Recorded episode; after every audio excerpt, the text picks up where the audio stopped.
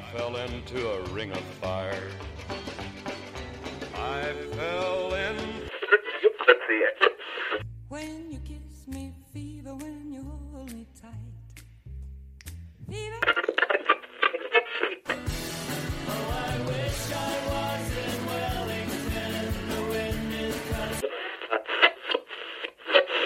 Hello and welcome to Fever FM. Tonight we're talking double header, double points. I'm joined by Dave, Dale, and Cam. Hello, all. Hello. Good evening, gentlemen. What's up? That enthusiasm that you're hearing from Cam, it's because he's used all of his up over the weekend. Uh, let's get straight into the uh, women's game. Uh, obviously, both teams playing Brisbane. Um, uh, I don't know about you guys, but I was way more hopeful with the women's game than I was with the men's. Uh, and I don't think I was disappointed. I think that that was a pretty tidy wee showing. What was everyone else's overall kind of view? Yeah, I think the women's team controlled that game for almost its entirety, really. About the 70th minute, I think I turned to someone and said, Have they had a shot on goal? And then I think Bree put one onto the crossbar and then then they scored in the last minute and, and that was kind of the extent of their, their chances. So um, you know, I think we, we I don't think we created, you know, yeah, I don't think it was a dominant performance, but I think we're very clearly the the better side for you know all but five minutes of it. It, Yeah, I think that's a fair summary, mate. Yeah, this didn't look particularly in doubt. As you say, I wouldn't say we dominated them, but we certainly controlled the game and, and yeah, really didn't give them much of a showing other than, yeah, um, at the very death, really. They um they didn't you know, Corbin Corbin was probably the one who looked the biggest threat all game. You know, a few a few decent touches early on, but just couldn't fashion them into chances. And and we looked not massively threatening at the other end, but very in control, capable of keeping the ball, and you know, doing just enough. I thought we were composed. I think composed is the best way to describe that for me. There was just you're right. You're right. We weren't being there wasn't wasn't a lot of chances being created, but we also under no pressure. Like there was there was just we had possession, we recycled possession well, we, we were patient in our build up play. There was a lot of there was a lot to like, a lot to like. And this isn't a game where Macey Fraser and Michaela Foster weren't firing and you know, those two would you would expect which is quite a big expectation for a brand new player in Macey Fraser, but you expect those two to be fantastic outlets and very creative players um, in their specific roles, and they weren't. Yet we still looked accomplished. We still looked really comfortable in the game. Uh, I, I thought it was um, quite glaringly um, uh, different in the our ability to once we got the ball to keep the ball through our back and middle thirds, whereas Brisbane, especially when I noticed it on the replay, the number of times their back four misplaced a pass, almost put it straight to Speckmaier a couple of times, and uh, someone else picked one up as well they were absolutely profligate when they did get the ball. I thought that was the massive difference between the two. We got the ball, we held on. I, I want to touch on Speckmaier. I have been thoroughly impressed with her. I was expecting someone who was fleet of foot and took opportunities, but her ability in the air has been really impressive. Something I wasn't expecting from someone like her. Yeah, was, they're both her goals from from headers now, isn't it? Um, and it was it was very much a uh, what we saw last year, right? The, the first goal, uh, you know, a, a free free kick and headed home. Um, so she definitely, you know, uh, knows how to find the back of the goal. Um, I think. I think not long after this scored, she got she had it. Yeah. She latched onto a loose back pass, wasn't she? And, and she took a shot from from outside the box, and I, I don't think she quite realised how much time she had because I think it got pushed onto the bar, or she got the, the bar and it went over. But I think she had a chance to take one or two more touches and really take everyone out of play and, and slot it home. But I think she kind of got a bit rushed. Uh, she couldn't believe her luck, really. Yeah, and I, I, think there was maybe another chance. I think in, the second half where there was a bit of a break and, and we she took it sort of out towards outside the box as opposed to trying to cut in front of a defender to, to take them out of play. So um, maybe she's used to being closed down much quicker in, in other leagues and, and she hasn't quite grasped it. Perhaps in this league, you've you've got a bit more bit more chance, uh, time to you know really um, tee yourself up for a, you know high percentage chance. Mm. Yeah, I, I, think that maybe that ruthlessness was a little bit lacking across the side. If you want to be critical of anything, um, we saw Macey Fraser willing to take an early shot from outside that box a few times, and she blazed a couple. Um, she's definitely got the power and range, but it, it did seem like maybe it was the time that you know you put your foot on the throat, you pass it around, and you basically crush that defense to score rather than try and see if you can score an opportunistic one. Did you guys read it that, that same way, or were you thinking, no, no, fine, fire away? Oh, I was actually quite comfortable with her firing away, more than comfortable with her firing away. She showed, uh, obviously, the goal she did score away uh, was from just outside the box, that same kind of range.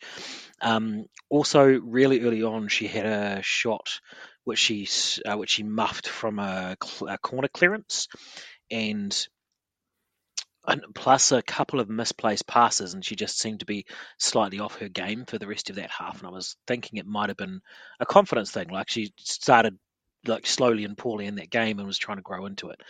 Giving her the opportunity to take those shots, if that's the sort of thing that will actually get her um, back in the game, uh, get her performance improving, then I'm more than comfortable with her taking those chances. She's proven she can take, she can score from there, so have a nudge.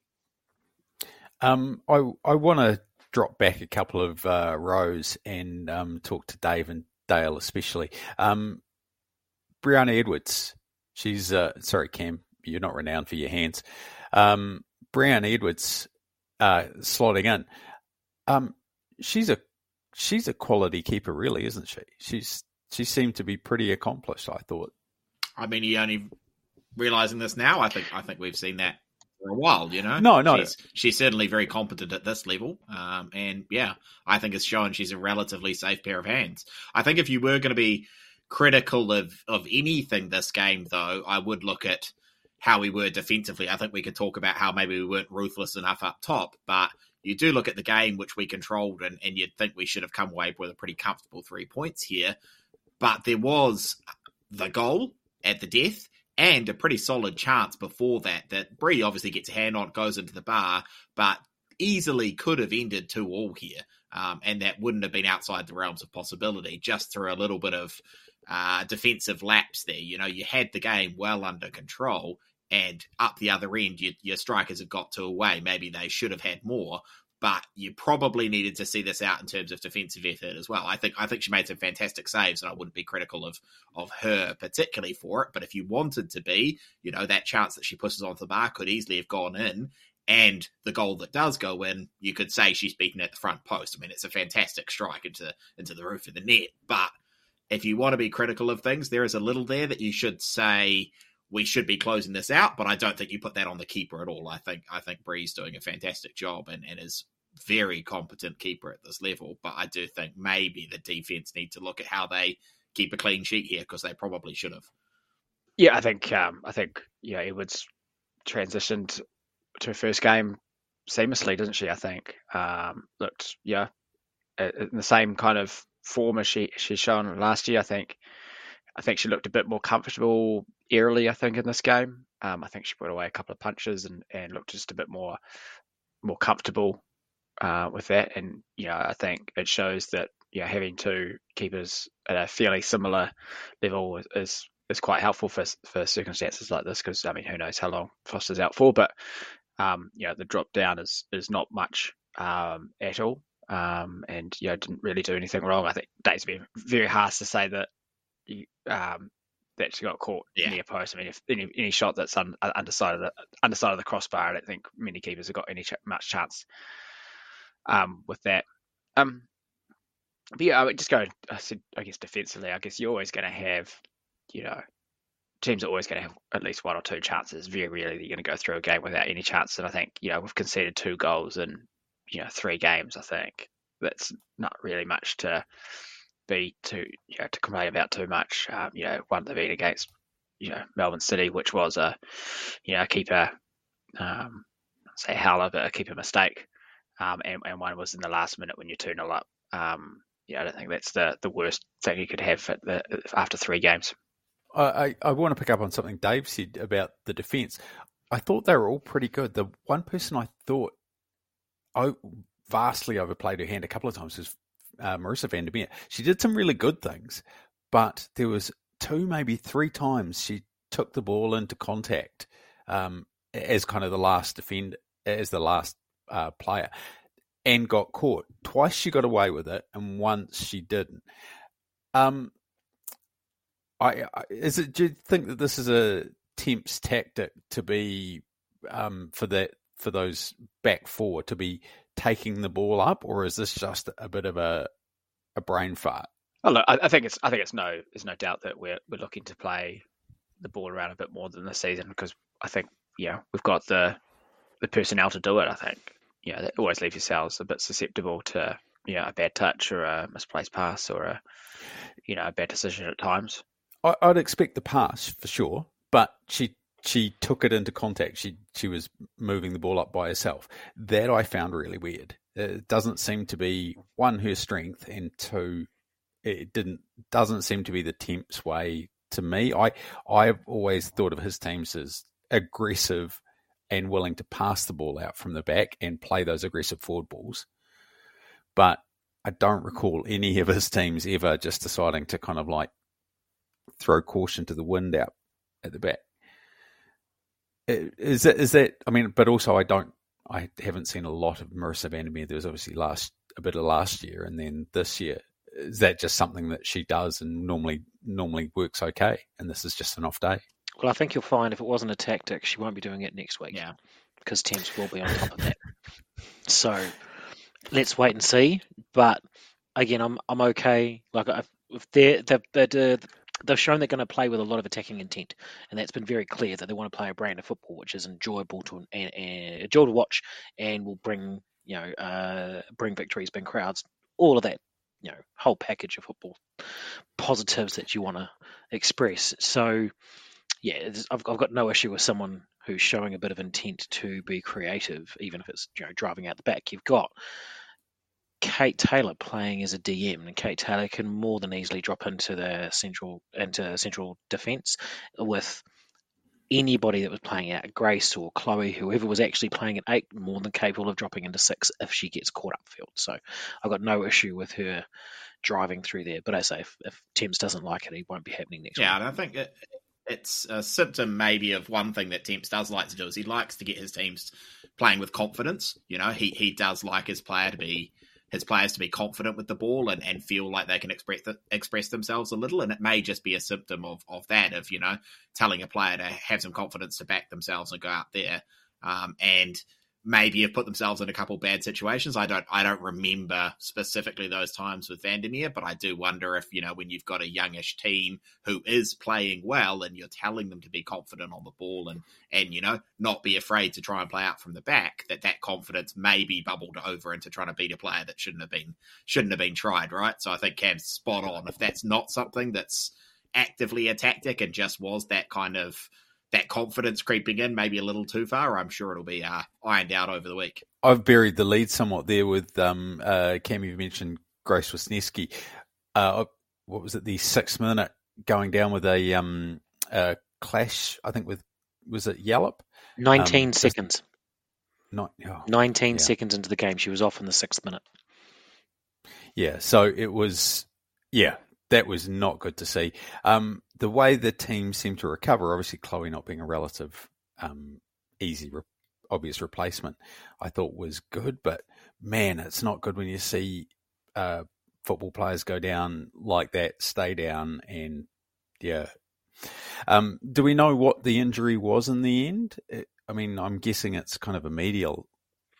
No, I haven't. Uh, I haven't heard, mate. Um, I do know she was in a moon boot, um, or not a moon boot, a um, a knee brace when she came back out and had crutches um, at the end of the game. Um, so that was like everyone could see that. That was clear and uh, um, in front of the crowd. So uh, I haven't heard any diagnosis beyond that though. But she, I say she was all up and mobile, but she was braced and had crutches. So it's at least she wasn't um, rushed off to hospital. You know. ACLs are usually diagnosed quite quickly, aren't they? Like you usually get a, a you know a press release from a club like within two to three days, and we're up to Wednesday now. So I- maybe my initial fear is that it's an ACL, maybe subsiding with each passing day. We don't hear anything. I didn't think it was ACL because she had her knee bent and didn't hyper like it tends to be that hyperextension that does the ACL, I thought she got a knock straight in the side, so it's either the exterior medial or um, it's twisted the other way and got the interior. So, I mean, as much as it, you know, I don't want to downplay it. You know, a medial ligament injury is is is kind of the better case scenario than an ACL. Someone who obviously made a big you know, has made a quick recovery from her ACL was uh, Flea, finally getting on and getting a bit of football wearing yellow and black. I mean, this has been a season and a half coming, right? Yes, it's fantastic to see her out um, and showed the class that she has. Instant impact in the game. Just as a beside her uh, obvious class in the finish uh, and the goal that she scored, her ability to pick a pass, pick a player, she's a, very complete central midfielder. You know, the, the the range of passing, the range of defensive skill she has, you can see she's played at a much higher level, and the, she brings with the the requisite skills to play at quite a high level. It's um, uh, she's going to be such a hell of an asset, not just the way she can play now, but the influence she's going to have through that dressing room and on those young women uh, over time is going to be fantastic. Yeah, I think you can you can you know analyze the goal and talk about that all you like, but I think the the thing that looked more promising for me was just yeah, the the touch and the vision and all of that is clearly still there, even after a significant amount of time out. Um, she didn't look off the pace at all. You know, she looked ready ready to play at this level for sure, and, and probably at a higher level too. You know, I, I don't think we've seen the best of her yet. Obviously, fantastic goal, but that was just one moment and what I thought was a pretty complete performance from her. So I think um, there's a lot of positives to take from that in terms of um, stepping back in and, and being at that level already. Yeah, I think that's valid. The, uh, you know, obviously fitness won't be top notch just yet, not getting the minutes in, but to come on and, and, and, look like she's not she's not short of a gallop is, is pretty tidy, I reckon. Um, yeah, she's uh, that finish though. Jeepers, let's not downplay it. That was a cracking one. Uh, I, she obviously doesn't have a tremendous amount of confidence in their left peg, but damn, that right one's worth a crack. But no one knew that, right? And so that shot back was fantastic, and and yep. uh, sold. What was it? Two defenders that she sold on it. Ah, oh, that was that was class. I mean, really using maneuverability that she's got, right?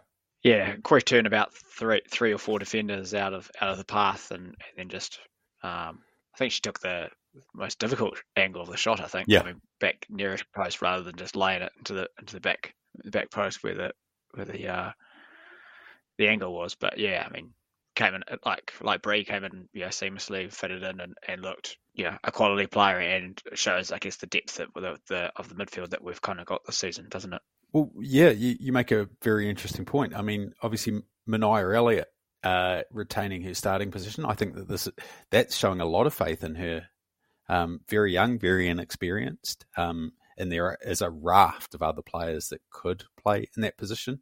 And the same way with um, Foster as well, being uh, over Hope Breslin. Temps doesn't mind backing young and experienced players.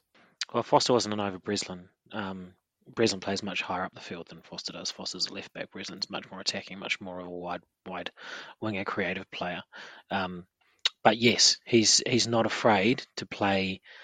Was it the, the adage, right? You, if you are good enough, you're old enough, basically. And he's just gone. All these these players are good enough. They know how to play the system I like. He's obviously coached some of them at a, at a younger age as well, so he understands the capabilities that they have. Even the um, confidence to to switch Manaia Elliott when he made the substitutes later on.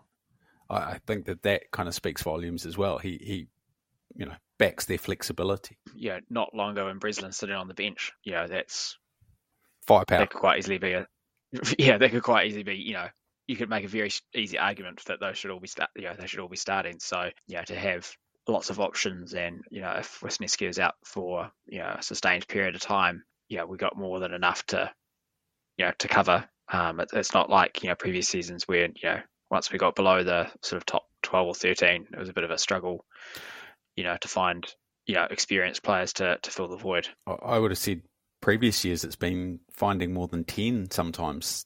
Um, but you make a good point. Knott Longo and um, uh, Breslin all sitting on the bench at the beginning of this game. That is that is a pretty substantial uh, bench. That goes very deep. I, also I also like the flexibility that Davidson and Breslin bring you, so they can they both can play on the right and on the left. So you, that not just creating effectively a complete change of shape and a complete change of creative direction as well, uh, because you can switch them out as as necessary. So the depth is great. The ability to play not not necessarily utility player because they're not, but they are just capable of playing equally well on either side as you need them to. It's um, it's a fantastic place to see the team after three games when it's not something we're used to seeing from the women's team at all. I want to talk to, about Kate Taylor for a bit because she's one of the players that's kind of impressed me the most with her ability to adapt. I mean, I knew that she was a good centre back and I knew she was strong uh, and reasonably quick and very calm. But um, what do you guys think about her ability to come up the pitch? She she has she seems to me like she's actually being not just someone that just sits right in front of that back four and screens. Her ability to there was a, a couple of times where she drove the ball forward really nicely, made a couple of good passes. Is, is it just me? Have I just been not not seeing the skill set she's got? I think she's got the natural attribute for a six in her size, her preparedness to tackle and being comfortable in a tackle and comfortable in contact. Um, and as a because she because she's one of the larger players on the field, she's going to be one of the stronger players on the field, and it just you know she can make that six position her own. But she's a footballer she's more than prepared to make a pass, and she I think she's shown over the last two years that she quite possibly can. The difference being we didn't have the same kind of ball or the same kind of go forward we've had in the last three games. So perhaps it's just that the skills and ability have always been there. She's just having more of an opportunity to show it now. She's also playing six, so that little bit further up the field not as under pressure. She's not just necessarily got the pass to your fullback, pass to your centre back partner, pass to your six. You know, I mean, there's the, her influence being that slightly further up the field, she has more options in front of her and necessarily behind her to make the right choice and ex- execute the pass. So you're just probably seeing it because the opportunity is there now. Going forward into that next game, uh, which will be at Jerry Collins Stadium, Porirua versus Western on Sunday at 4 p.m what do we think of the the work ons? I I am genuinely struggling to to see any any substantial work ons. It just seems to be tighten up this. That do you guys see anything that's that's you know a definite key marker? I'd like to I'd like to see us create a bit more, a few more clear opportunities inside the box. Like I, I think if you think of, of our goals, um, yeah, a couple of set pieces, a couple of long distance goals, a um, couple of fairly unforced errors from Western Western Sydney. Uh, still struggling with uh, sort of creating sort of you know really high chance, high percentage chances in, inside that sort of you know penalty penalty spot and closer. Like I was just looking at our sort of uh, entries into the box. We only like went into the box like eleven times that game. Um, Brisbane but over twice as much as us, so it kind of highlights that we're kind of good getting forward, but we're kind of not getting past that sort of def- defensive line that sort of sits on an 18 yard box. So the more we can create high percentage chances, the, the, the easier it is to take them right. We're not relying on a little bit of brilliance from Longo or Fraser to, to break a deadlock. So, in one word, you're saying patience? Yeah, I think so. I think perhaps you know at times we sort of get into the attacking third and go right. I know you need to need to get a go uh, a shot away here rather than I think a couple of times we've broken and you know we've had an overlap or had numbers and we've kind of rushed it and rushed for a shot rather than trying to draw in a defender and, and you know and, create a better chance. So I think um, yeah, but that's very very sort of nitpicky. I think you know defensively we're looking very sound, midfield looking very sound. I think like the the bit is to start you know scoring not not so many kind of outrageous goals and a bit more you know um, clearer chances. Yeah, I think I think that's exactly right. I think the the results we've had so far show we can be pretty composed on the ball. We can control the game a little, but we need to make sure that we actually control the result as well. I think we shouldn't be relying on low percentage worldies to win games. You know, with, with the control we've got there, we should be able to manufacture good quality chances and score some you know some tap ins or some some easier goals than that from high percentage locations um, rather than relying on those lower percentage ones. So you know obviously I was being a bit, a bit tongue in cheek before um, regarding the defense, but I think there is something there as well, in that we need to see out these games. I think you know we need to we need to get those high percentage chances at the other end, but we also need to you know tighten that up at the back. We're doing we're doing enough there, but also against some pretty insipid's probably a bit harsh, but you know some some not so strong attacking threats. You know we're not dealing with with them creating a lot of chances enough having to scramble. If we're up against a side that has that kind of attacking penetration and we're up against something, we might see some goals conceded, I guess. And we need to make sure we're also got the metal to see see off that threat as well. Because we are making, you know, little niggly mistakes there at the back against sides that don't look like they're offering anything going forward. If you offer those same niggly mistakes to someone with a bit of attacking edge, they're going to put two or three past you, and we need to we need to make sure that stays tight and you know keep those clean sheets in games where you should be, and limit the damage in the ones where you know you're up against someone a bit stronger. And we look pretty solid there, but if we if we're going to criticize anything, that that's I think where it is is those two points. I agree with both of those points. Um, the goal that Western's, uh, sorry, Brisbane scored on the weekend uh, derived straight from uh, defensive error. Right, we, uh, we're giving giving it away and invited pressure in our own half, right on top of us. They've broken and scored, and there weren't. There were some, as you say, some smaller errors creeping in. That was the first glaring one, and it cost us what well because the pressure were under late it could have cost us quite a lot. Um, so and yeah the um, you can't rely on worldies and we've scored a couple of them uh, so far this season. And if we um, if we're going to win against teams like Melbourne City we're going to have to be clinical in front of goal and create those high opportunity chan- high opportunity chances which we just haven't been doing so far. As far as the personnel that we uh, expect to see out there, is is there um, is this time for Flea to start, or is this uh, another game or two just to get you know a bit more running in the legs? It just depends where she is in her recovery plan, right? So I think if she, I think she will start, um, particularly with Grace Wisniewski being out. I think she will start if she's got 90 minutes in her legs, but we don't know that. So we'll have to wait and see. If she doesn't have 90 minutes in her legs, then I think we look at probably Chloe Knott coming straight in um, and playing uh, playing the eight role with um, Macy in front. But um, yeah, we'll have to have to wait for Sunday. Um, the bigger question I think is whether you start Hope Breslin again on the wing. Um, like what what's that front third actually? I think the back four probably picks itself, but the front third seems to be where Temps has shown he's prepared to make you know big calls because it was a big call leaving out one of your uh, main uh, import players who is obviously very creative, very good footballer.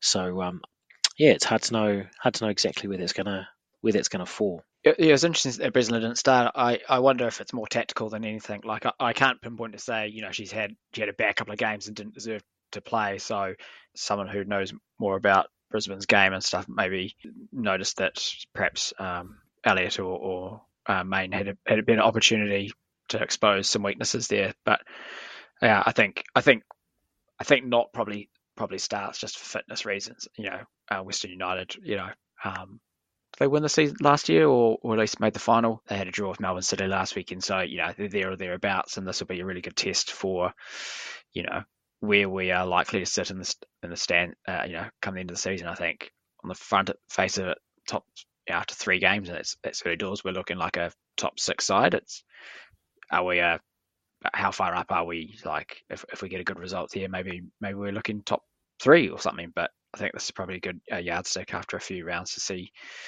um, where we actually are compared to some of the traditionally better sides in the league. The Nix, the Waihi sitting uh, third, uh, six points, uh, nice plus three goal difference. Uh, Western United sitting in sixth, with four points, negative one goal difference. Um, yeah, I think that Dale's probably right here. This is kind of one of these ones that you've that Temps is probably setting as a benchmark. We've we've got to be beating these teams if we want to make those playoffs. I, I realise it's early to be starting to talk about playoffs, especially when it's at the previous season's wooden spoon, but based on what we've seen, we haven't looked out of place playing anyone. That includes Melbourne City, who's sitting um, second, I believe. Yeah, well, I, th- I, think you're exactly right. I think it's it, it's hard to know in that that women's league who the best teams are every year. You know, you know there are some sides going to be there or thereabouts, but it's not till you've got a few more games into the season where you start to see a Melbourne City run away with it. Um, so at this point, we're we're well in the mix, and you'd think Western will be a good side, but it, it, you know, there's so few games being played so far. It's really hard to know. You know, there's a lot of churn around that league of players just moving between clubs and some new imports who often come in that we don't necessarily have that good a knowledge of their their pedigree or how they're going to go in this league. So I think the the league is still kind of settling a little, but we're certainly in the mix. And as you say, this is yet again another test of of where we're at. I think Brisbane are also sitting up in that top part of the table, and you know we look to control them pretty well. If we do that again this week against Western, you'd you'd have to say we're if not solid contenders, maybe favourites for a playoff spot, which is, as you say, crazy to be saying about a wooden spoon team previously. But it's amazing what a little bit of depth does. Um, you know, that's often where the big difference between first and last in, in both the men's and women's leagues are, is not necessarily the quality of, of the starting 11. It's really that depth and how lucky you get with those injuries. You know, we've got more depth this year that's fantastic. That's a good start, but it's a long season and those injuries can cut that depth off at the knees. So it'll be interesting to see. You know, we've got one injury cloud already, how that plays out. But yeah, take each week as it comes, I think, at the moment. Good. It's uh, an uplifting thing to finally have to say um, when we close out this women's game. Obviously, um, just repeat the the playing time Sunday, 4 p.m. at Jerry Collins Stadium in Porirua. Well, I think I think talking about the game out there as well is is interesting. It's going to be interesting to see what uh, the atmosphere is like, what the crowd numbers like out there. There's a lot of kind of unknowns with this one, but I think they could be big positives as well. I mean, obviously, a few thousand people in Sky Stadium is, uh, you know, it's really hard to get some atmosphere going in there. But the the Fever Zone has reasonable numbers in there. It's it's lots of the most vocal people and getting us in a in a smaller stadium with more like uh, a fifty percent plus capacity in there will be um, a very different proposition and a very different atmosphere. So I think I think that could be fantastic, but we'll just have to see how that pans out and how the match day experience is there. But I'm I'm looking forward to it. I think it has some um, some massive upside potential. You get uh, you get some numbers in that grandstand. I think you can make a decent amount of noise, eh? The, obviously, with a um, sitting uh, currently third, you, you, hope that there's some enthusiasm built for that. Uh, let's roll on uh, to the uh, men's game so that we're not keeping uh, Dale up all night editing. The uh, second game in the doubleheader, unchanged lineup, not the best start. I hadn't even made it off the field when my son did the coin toss. Um, we were just about to go up the stairs by the time they scored. I hadn't taken a frame in the game. The last frame I have is your son standing with the uh, with the refs, and then by uh, before I got into position to take photos of the game, we were behind. It, it was it was impressive that we kicked off too, which I which like, and I I, I was watching the replay uh, last night, and we actually had a chance before their first chance. Like I think the ball falls to Kraev at the edge of the box, and he kind of just scuffs a shot. And I'm like, yeah. I still don't understand how they still got down the other end of the field and scored within 34 seconds or whatever it was. They did progress it very quickly up that right. I mean, they were trying to do that all night. Um, obviously trying to pick on uh, Lukas Kelly-Heald. to be honest, I thought he did a reasonable job considering the pressure he was under, and that he's 19 and doesn't play left back, apart from for the Phoenix. Yeah, I think it was fairly obvious that um, they were trying to target his side. I think some point late in the second half, I think they showed that graph of you know how much it goes down different thirds of the field, and it was something like close to fifty percent down the down their right hand side. So I think um, I think they would have seen you know um, that he has struggled at times this season. Thought he had yeah, a pretty reasonable game in the weekend, but um, yeah, um, I, I, suspect he'll be he'll be targeted for a few more games to go at least um, until he you know shows a bit more uh, consistency across the, the full game. Um, again, playing that um, rather unusual uh, triple six formation in that midfield. How did you think that that kind of played out uh, in comparison to the last couple of weeks? I thought it was decent, mate. I thought we showed uh, really good retention of possession, um, along with the attacking intent. Uh, it certainly being able to hold the ball in there and draw, like invite in the high press, which is effectively what he's doing. It meant you had a lot of space for a quick switch to your fullbacks, which he did, which we did a lot, and we had uh, Kosta and Lukas and Tim Payne running down those wings constantly and getting into space and getting great yards down those wings. And when they did have a man on, they'd go back and recycle and go back through the sixes and invite the press, and you could switch it again to the other side and go. And it worked. It worked brilliantly for getting those players in space and then for creating opportunities for what is a couple of very creative and clinical players in the middle. Yeah, you're right. Uh, it was a very, very specific t- tactic of those wide wipers kicks out to Payne playing very, very high. Um, he was probably getting a nosebleed up that high. Yeah, it was, it interesting in that sense that it was quite a different approach than last week, where um, any sort of goal kick, you know, Paulsen was taking it and playing short to someone on the corner of the six yard box, and it, we were trying to play through the press. I think for Brisbane, they they're trying to press through a basically having four people along the 18 yard box, so the ability to do that is, is much limited. So what you saw is Paulsen throwing the ball to Wootton, who would then take the goal kick back to Paulsen, who had the better, obviously long passing game to try find those pockets of spaces in the middle, and it worked um, for most part reasonably well. We were getting some some territory that way. Um, a couple of times, I think we struggled in it I think uh, ended up to to know Wootton having an absolute blast. Oh, um, yes, he lost his freaking mind when he got part, partially charged charged down. It led to a corner, but um, yeah, it was just I guess the our our slight change in tactics to counteract what Brisbane were doing. I think yeah, for the most part, it it, it worked. The, the people that seemed to thrive in the that early stage of the game to me were actually the uh, it felt very tough going for the that kind of back defensive unit, the the triple sixes and the back four. But I thought that Kosta um, looked a lot better, and um, and we saw a lot more of um, of doing what he'd been doing previously and dropping back into those pockets, finding those spaces. Um, did you guys? How, how did you guys feel about um, those two guys? Yeah, I agree. Um, I think the the three sixes allows that for Kraev too, because it's inviting more players to come further forward. Again, inviting that press. Therefore, he's there should be more pockets of space around the ten area for him to fall into, and it works well for him uh, for getting on the ball and being creative. I really, really liked it. Yeah, I, I think the the three holding midfielders or you know midfielders also helps the fullbacks getting higher, right? Because it allows one of them to, to drop back to, to cover some space, you know, whether it's one of the wider players dropping back to a fullback or, you know, um, Rufer dropping in between centre backs to give a bit more cover. But I think it, I think as you say, I think it helps Kraev because we're playing those diagonal balls kind of out to advanced fullbacks, which gave us a bit more sort of forward momentum, allows Kraev to get on the ball in a bit of space and start running at players. Um, and I think I said last week, you know, that's that's his game. I think is, is running from halfway into dangerous spots and, and making defenders have to make a decision, and that's how it's led to his goal. Right, he he picked up ball quite deep, drove forward. Defenders didn't know what to do, and he just you know side footed into the into the far net.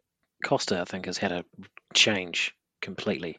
That uh, and like a new lease, you know what I mean? He's just seems like a completely different player, like a with the with the space that he's had uh, in the wide left channels because of that again that uh, the way that we're playing further back.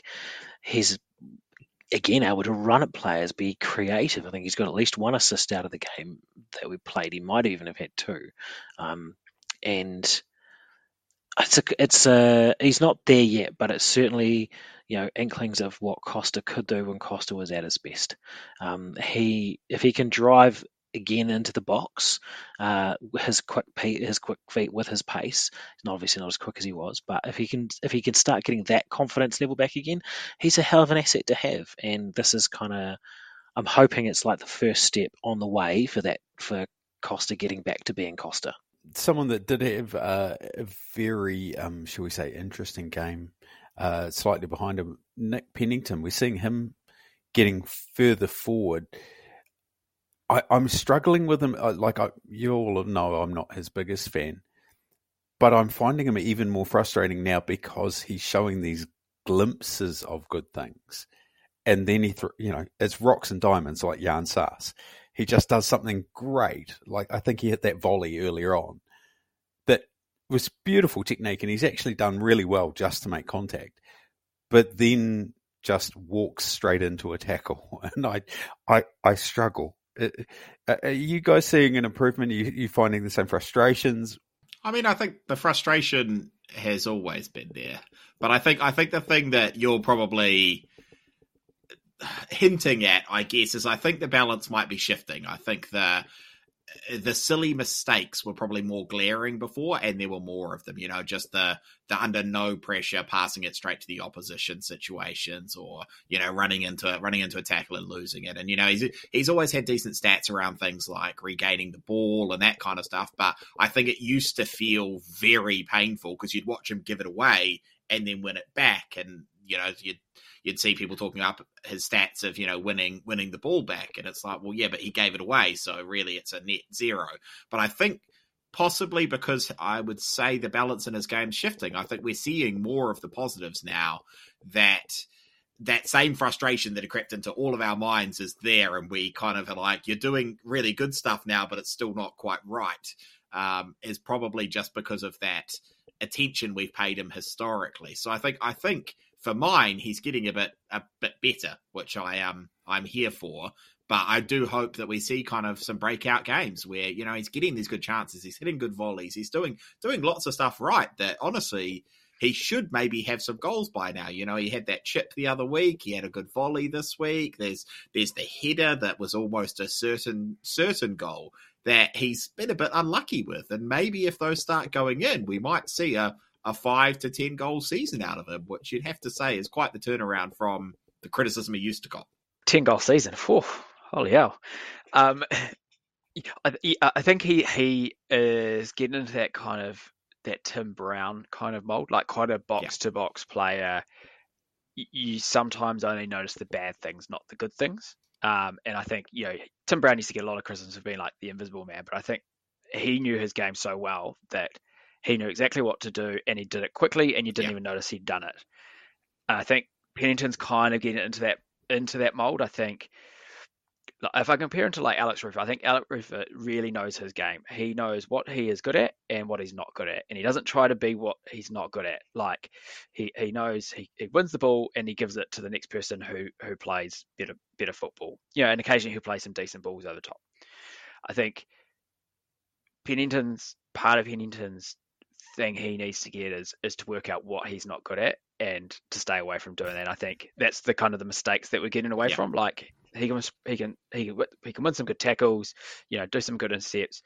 Some of his passing's a little bit uh, erratic, and I think I think for the most part he's getting better at that. I think some of his decision making is, is still a, a bit problem. Like I think you know, Dave, you mentioned his his chance, you know, his long range effort from 60 yards when he had Zawada yeah. on his right shoulder, you know, and then I think in the weekend he it was quite noticeable. He did like a back heel in the middle of like oh yes, in, in the middle Jesus. of the pitch and, and, and gave the ball away, and, and I and I think it like had quite a good opportunity. So there's that, those kind of things that like really stand out because they're they're quite noticeable whereas I think the good stuff is less less noticeable, and so that's why he gets being more critical, I think, than he than what he deserves. It, it's the curse of midfield, right? You know, you make mistakes in midfield, and it can it can turn into a great chance down the other end. It's you get so many more touches that you know, percentage wise, you're probably not making that many mistakes, but because there's so many touches, they do add up if you to count them in raw terms, and that's just life in midfield, I guess. Let's change tack because I think we've uh, given him a lot of uh, coverage. Um, we mentioned uh, Tim Payne getting very far advanced. He got very far advanced and managed to absolutely smash one in with that left peg. I, I've not seen him using that left with any any real vigor before, but he certainly can get the laces through it when he gets close enough. Well, he used it last week in Mist, so he's he's obviously getting a bit better. Um, exact same move, you know, down the right hand side, cut in, and smash it with your left, and he just went shanked it a bit. I think what's helped him is previous years he's kind of been caught between this kind of centre back, right back, which is it? And I think in terms of you know fitness and conditioning, those are quite different positions. And I think this season he's gone into the preseason knowing he's going to be a right back, and he's obviously I think probably got quite a different you know regime to help support that. And I think that's what we're seeing why he is a better right back this year than he has been in the past is is he he knows that he, he's got the conditioning to bomb forward and get back and has obviously got the historical ability of of striker to to um, chip in with with some decent crosses and, and some obviously a, a goal now. Yeah, I, I wonder if maybe it's having those three sixes in front of him, knowing that he's got Mo Al-Taay who can just drop in behind him, so he can be a little more adventurous as well. Just knowing that you've got that that support and that you're not going to have to rip all the way back when you know the keeper just nails it down your wing. Yeah, I think so. I think you know, I think they're they're starting to know their their roles and responsibilities well. Hmm. Well, uh, we saw somewhat contrasting uh, efforts from uh, defenders. Uh, not far apart, uh, Payne getting forward and smashing one in. Uh, we saw, I think it was Aldred tracking back and deciding he's going to do an absolute speculator back to his goalkeeper and drop kicking it straight into the middle for um, probably the easiest goal that I think. Um, oh, was it that one, was am I talking the? Yeah, Yeah, was it? No, it was that one, and it's not the easiest goal Zawada's ever scored. Uh, not even the easiest goal he scored in that game. But you're right, it was an absolute gift. And he I mean, he made the easiest well. one quite difficult for himself but I assume we'll talk about that soon. but, but that's why it's that's why it was the easiest one, right? Because he did make it incredibly hard, and it was still the easiest goal. Oh, he cocked it up and still scored. I mean, that's obviously wasn't wasn't too bad. Um, yeah, what the hell was Aldred thinking? I mean, genuinely, I, I, I am I am not understanding any of the mentality of someone with who's as experienced as Tom Aldred just going, I'm going to do a specky sliding drop kick and just nail it into my own box. Yeah, I think he said at post match interview that he he just didn't look up. He just didn't see where his, his goalkeeper was, and his goalkeeper dropped, you know, into the right spot. more straight.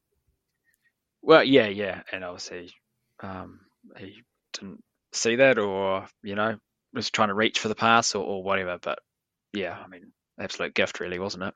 Yeah, I mean, my son's team of seven and eight year olds got reamed for do, for smashing it straight back at their own box at one stage, expecting someone to just clear it out. I'm struggling with a professional player with his experience doing that. I mean, he's on the opposition, and I'm struggling with it. Yeah, he had an absolute shocker, didn't he? Because he almost had that back pass straight after half time as well, where he, he went straight past the goalkeeper and outside of the post. It was obviously still in his mind. He was just had the yips, I think. Yeah, I think I think you're right. Like he obviously didn't have a good game, but one thing about Aldred that I did want to talk about, and we kind of hinted at it earlier about um Kelly-Heald being targeted this game. It was interesting to see that they um they obviously had lined up Kelly-Heald for a matchup with Aldred as well. On all the set pieces, Aldred was up there getting in his face, giving him a bit of niggle, trying to get under his skin. And, and he's the sort of player who can give that niggle and can get under a player's skin. And I think they were hoping, you know, maybe on a corner you might win a penalty out of that or something. You know, Kelly-Heald does something dumb, grabs him, nudges him, does something dumb, and it was it was nice to see that being targeted by such an experienced kind of niggle merchant that Kelly-Heald put up with that all game. You know, and and there wasn't any issue with that. He he he stood up to it well, which I thought was was really good to see because I think um, even quite experienced defenders can struggle with a player like that in their ear, giving them grief and really trying to target them on every set piece and every opportunity they get. So um, that, yeah, I thought that was good to see. But that said, Aldred wasn't having his best game, so maybe his maybe his banter wasn't up to scratch either. I've I've got to say, Lukas Kelly-Heald, um, he he's quite an implacable little character. He he's he's a ginormous, obviously, which helps. So Little's uh, doing a lot of work in that sentence, buddy. Yeah, it really is, isn't it? The absolute baby face on top of that giant of a man. And even when he makes a mistake, he what I really like is he, you know, someone gets past him, he just goes back and makes sure he gets on them and sticks sticks that body on him good and hard. I thought that that was really interesting. He's not, you know, he's not afraid, even though he's playing out wide, to get on top of someone and basically just stop them having any any forward momentum. Um, obviously, those those legs get in everyone's way. So he looks very assured. I think is what I'm trying to say. There's a, there's a lot to like for sure. He's there's yeah rough edges for sure, but playing experience is going to help polish those off. There's this yeah some really good building blocks there. I mean, I don't think we would expect that much of even an experienced centre back going out to play left back. That it, it's quite a different skill set, as uh, Dale said. It's um, so I think he's done pretty well when he's been targeted like that. Um, we should get on to um, obviously Brisbane were looking to just press high, play quickly, and break. They had a few opportunities, but they didn't seem particularly ruthless. Um, Usnich looked dangerous, but uh, were we looking after him better, or was he just a little bit off his game too? They definitely had some some chances, I think, but I don't think they were the, the best chances. I, I, vaguely remember one that was straight across the six yard box soon after half time, I think. But other than that, we contained them reasonably well to kind of outside our box. And I guess the most frustrating bit about that second goal was we had two or three chances to clear that ball. Um, mm. I think the first header goes straight up. Yeah, okay, I can kind of deal with that one. But then I think I think it's Pennington misses the the second header and it falls basically down to there, and then yeah.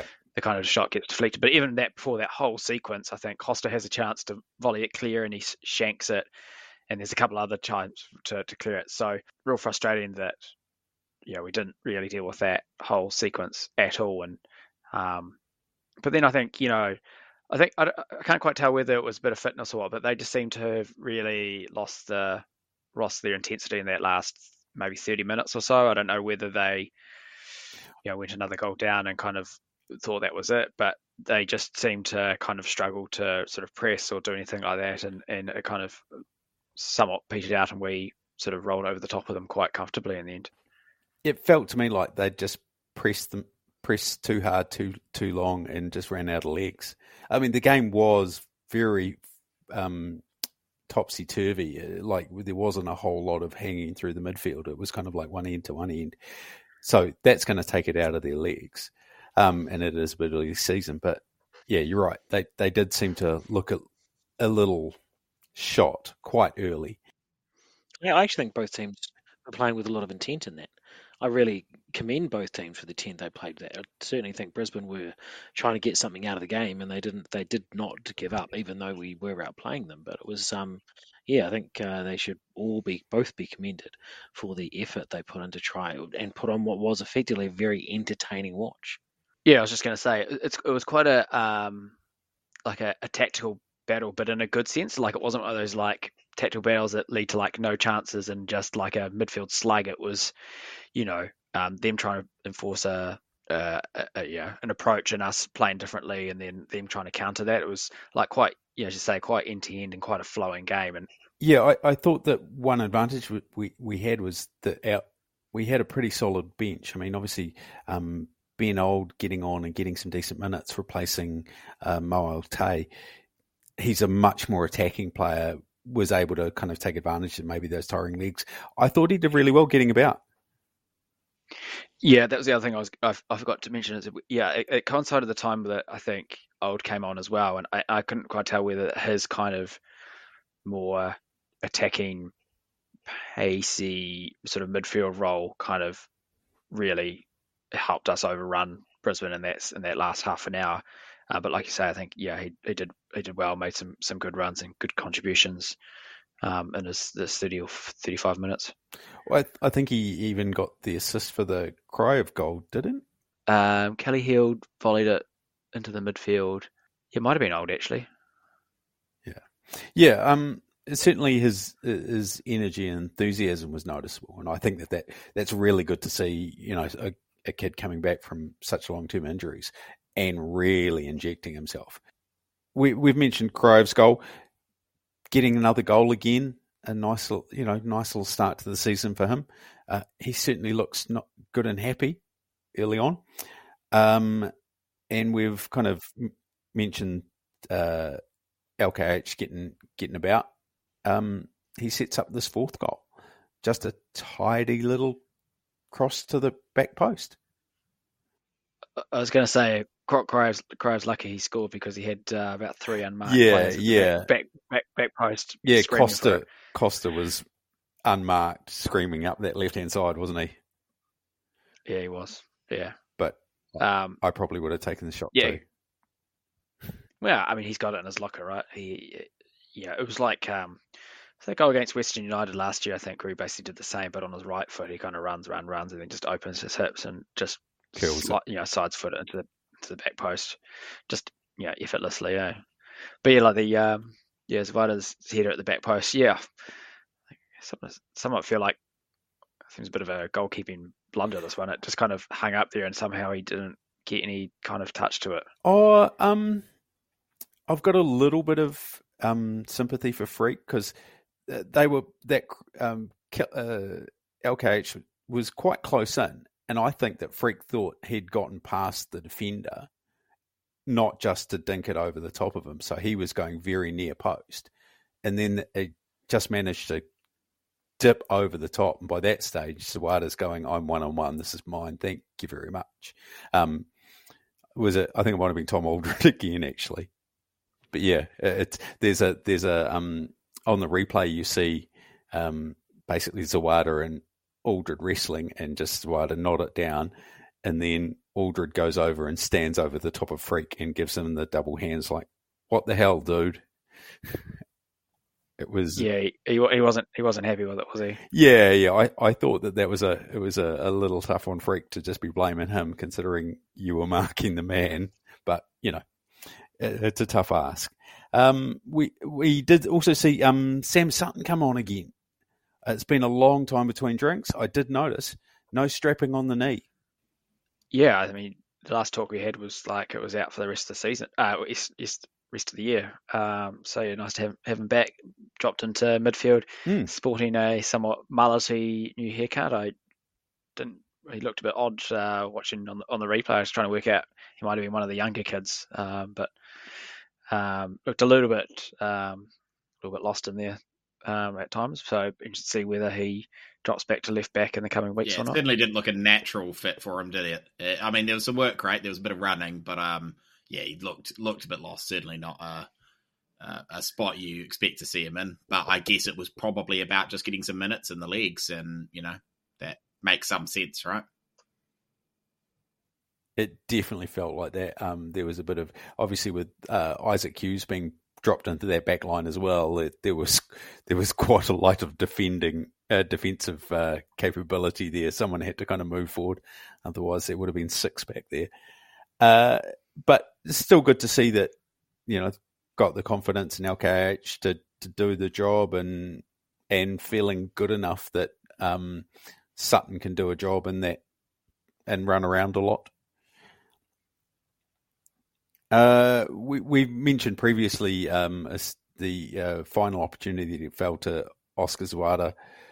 Um, boy, this is if you're going to score a hat trick, this is one of the more embarrassing ways to do it. Um, I, I don't think he could have had it much easier and made it much harder for himself. I think doesn't the keeper get a slight touch which changes the the height of the ball? Oh, that might explain it. I mean, I still didn't think this is bread and butter, even if that's bobbling a little. Um, it- yeah, I don't know. It, it, the only thing I'll say is if you're gonna if you're gonna score a hat trick and they're gonna be shinned in like that, hopefully at least you take some confidence out of it into the next game because we need him to find some form and find some confidence. And if he if he gets that confidence through a few ugly ones, and that leads to the sort of goal scoring form we've seen previously, uh, that can only be a good thing because yeah, this was this was a hat trick. You love to score a hat trick. This isn't a hat trick you love to score though. Well, I think it's safe to say that all three of them were defensive errors. But I think the on the upside of that, Zawada takes advantage. That that's his thing. He doesn't let the easy, you know, when he's streaming forward and maybe has to do something, uh, you know, a bit on the run, but when he's in the right place and can see that ball coming to him, he doesn't miss those ones. And I think um, as much as the five-two scoreline um, was, you know, awesome, all that we absolutely got gift wrapped two slash three of those goals, which is Yep. it's not as not a good, greater performance as you know the, the score kind of indicates. Yeah, I think that uh, them scoring two was kind of flattering for them, and us scoring five was very flattering for us. It felt very much like a two or three one, if you're being generous, kind of result for Yeah. the quality of Yeah, performance. I think I think but as you said, it, was, it ended up being an entertaining game, but it wasn't the best football you'll ever see. Uh, but I think I think the positive you can take is for being a goal down after 30 seconds, we did look to see this one out. You know, we we kept we kept fighting it till the death, even when we were behind. We worked our way back into a game, and it ends up a five-two result for us. You know, that's that's the sort of fight we haven't necessarily seen for a while. Often we've conceded one, and kind of heads have dropped. Um, so it's good to see that that wasn't the case here, and um, my TAB account was quite quite grateful for that because I got on it at one 0 down, and um, yeah, it was it was good to see us actually put in that fight. You'd hope we would. So uh, five two result in the bank. Um, Zawada uh, obviously probably sending Piney a, a thank you note after Piney was, I think maybe four or five times said he only ever scores one. Uh, so nice work, Piney. Love your work. Because I'm no doubt he, he listens. Uh, the Yet, yet, yet, yet to score a brace though. Oh yeah, that was the other thing. He is kind of like only scores one, yet to score a brace. Oh, well, that's out. Even I can't remember what he said, but he gave gave it the comment when he scored two as well, as if that, Well, that was the end. Yeah, for about for about thirty minutes he had scored a brace, so that was good. Just just like for about thirty minutes we were the top of both leagues. Yep. Um, props to those in the crowd singing top of the league. It was uh, lovely work. Um, the men sitting now on the table, they are sitting third, uh, all on um, top four teams, all on seven, just on goal difference now. Uh, Victory, uh, who we will be playing on Friday night at nine forty-five um, in Melbourne, uh, sitting second, same points, same goal difference. This is an interesting little matchup. Just just before we go to that, um, the last time we were unbeaten after three games was I think the 12-13 season, which we came last. So just uh, don't get too excited just yet. Wow, thanks, Debbie Downer.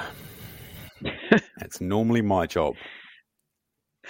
But as you say, yes, I mean, I mean, um, yeah, great start to the season. and We're going to have our annual uh, loss to Melbourne Victory uh, at AAMI Park to bring us back down to Yeah. Well, reality. I don't know. Normally, it's we're playing them back into form. They seem to have some form already, so I don't know what happens now.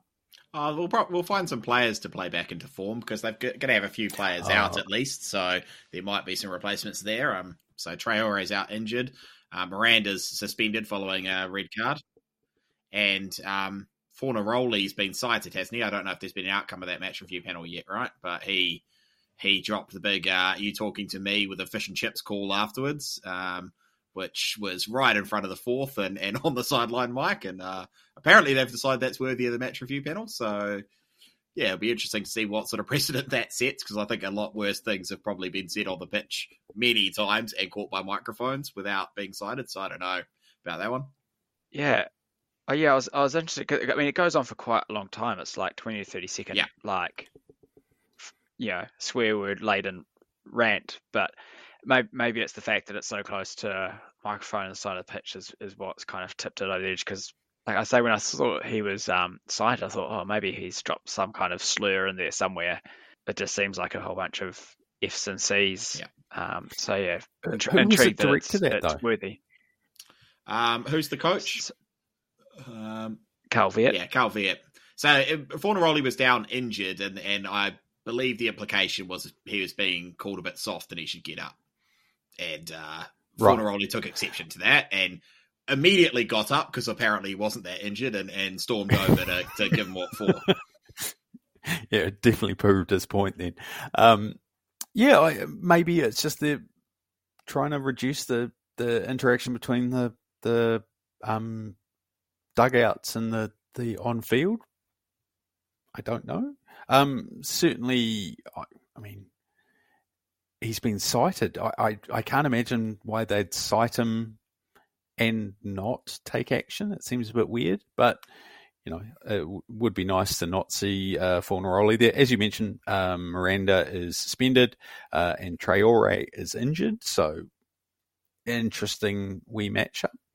Um, uh, we're going to speculate on this, or should we just just take Dale's um, reading of the tea leaves as an as an omen to just not touch this and at I mean, all? at, this, at this point, I don't even think it's reading tea leaves. There's there's a plaque carved in stone at AAMI Park for us losing there, right? Like, like, you can talk up all our chances. We're playing well. They've got some players out. It should be an interesting game. Maybe we're in with a chance, but it's us at AAMI Park. Yep. The bed must be shat. Dear God, I probably shouldn't have ended there. Um, we we do have one final bit of news. Uh, as my son keeps asking me, where's uh, where's Ufuk Talay gone? We're in Europe. It turns out Sydney is part of Europe. Um, is this official now, or is it just like we we know it's happening? No, it's official. It was announced this afternoon, and, and honestly, I you know I'm sure people are outraged or whatever, but I I have no problem with this myself. I think um, it's pretty clear he's made some attempts to go overseas, um, and nothing's kind of crystallized. I think I think he was relatively honest about that at the end of the season when he was leaving. That you know he, he wanted to be able to pursue those opportunities, and um, yeah, some some things probably you know some some warm leads or whatever, but it never crystallized into a job and now the job at Sydney's up for grabs, and you know um, he'd be crazy not to take that opportunity. Why would you? Why would you sit around without a job for another six months just to just to show that you know you weren't going to go back to the A League? I think he's he's moving to a bigger club that he has a lot of history with, and and fair play to him. Um, annoyingly, he'll probably go really well and, and absolutely pump us, but fingers crossed. Actually, it's a chance for the the mentee to get one over the mentor and and Chiefy, you know, maybe maybe nabbing some points against him and showing the old master a trick or two. It'd be it'd be nice to see. Yeah, I, I think I remember when he when he left and he got asked, you know, would you ever coach another A League side? And I think he said something like, "Well, I can't rule it out. I need a job." Like, so it's yeah, I don't have any, you know, really any issues whatsoever. You know, he left to pursue some other options that didn't work out, and he's taking one that has become available recently. I don't think there's any. I don't know why anyone would be upset or about this. Like, it's not like a Mark Rudan thing where he left halfway through a contract. You know, it's it's his contract ended. We moved on. He moved on, and we eventually see each other again. Like, I, I so I'd be disappointed if anyone kind of gets into a sort of building contest about it when he comes back here because I I I don't think it's. I'm sure the forums have some thoughts. Dave. Let's be honest. If if he should have been booed anywhere, it should have been Sydney. I mean, he was a Sydney player. He was the assist, Sydney assistant coach. It's like if anyone has rights to go, or you've turned your back on us, it was probably them, not us. Um, so yeah, you guys make valid points. Um, but as you say, Dave, hopefully, um, hopefully, uh, Chiefy's learned all uh, all Ufi's tricks and probably uh, knows that all he needs to do is make sure that Ufi gets the hair dryer out at, at um, half time, and that'll put the fear of God into Sydney anyway. Um, that's pretty much the end of our pod, I think. Uh, I can't think of anything else to go on with. Um, no other news. Uh, obviously, the women's game uh, on 4 p.m. at Jerry Collins uh, Stadium on Sunday should be a cracking turnout. Um, get that stadium, uh, that stand full. I was about to call it stadium. The stand full there, um, and have a have a poke around and see if you can um, figure out how to take advantage of that um, shuttle or bus circuit from the railway station to the ground. And the men are playing Friday night at nine forty-five. Um, bloody awful time as usual, but you know this is this is Australia. Thanks for persisting, gentlemen. Um, hopefully, it's not too long a, an edit for Dale tonight, even though it's an hour and 20 in. Um, hopefully, you enjoyed all of it. Thanks for listening.